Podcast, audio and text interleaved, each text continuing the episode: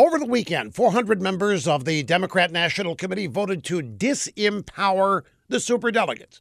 Those are the Democrat Party bigwigs and elected officials who actually choose a Democrat nominee until now. From here on in, or until the DNC changes the rules again, superdelegates will not be allowed to vote during the first ballot at a convention. Theoretically, this will give the underdogs, the non establishment candidates, a fair shot.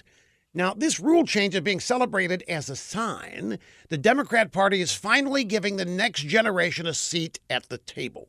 Older radical socialists are making way for the younger radical socialists. It's supposed to mend the hurt feelings from Hillary Clinton stomping all over crazy Bernie. But a word of caution for you young, idealistic, progressive radicals who believe that you've won something big here. The establishment Democrats who run your party are not about to willingly give up their power to you or anybody else. They're already figuring out workarounds for this new rule. They are a ruthless bunch, as you will soon find out.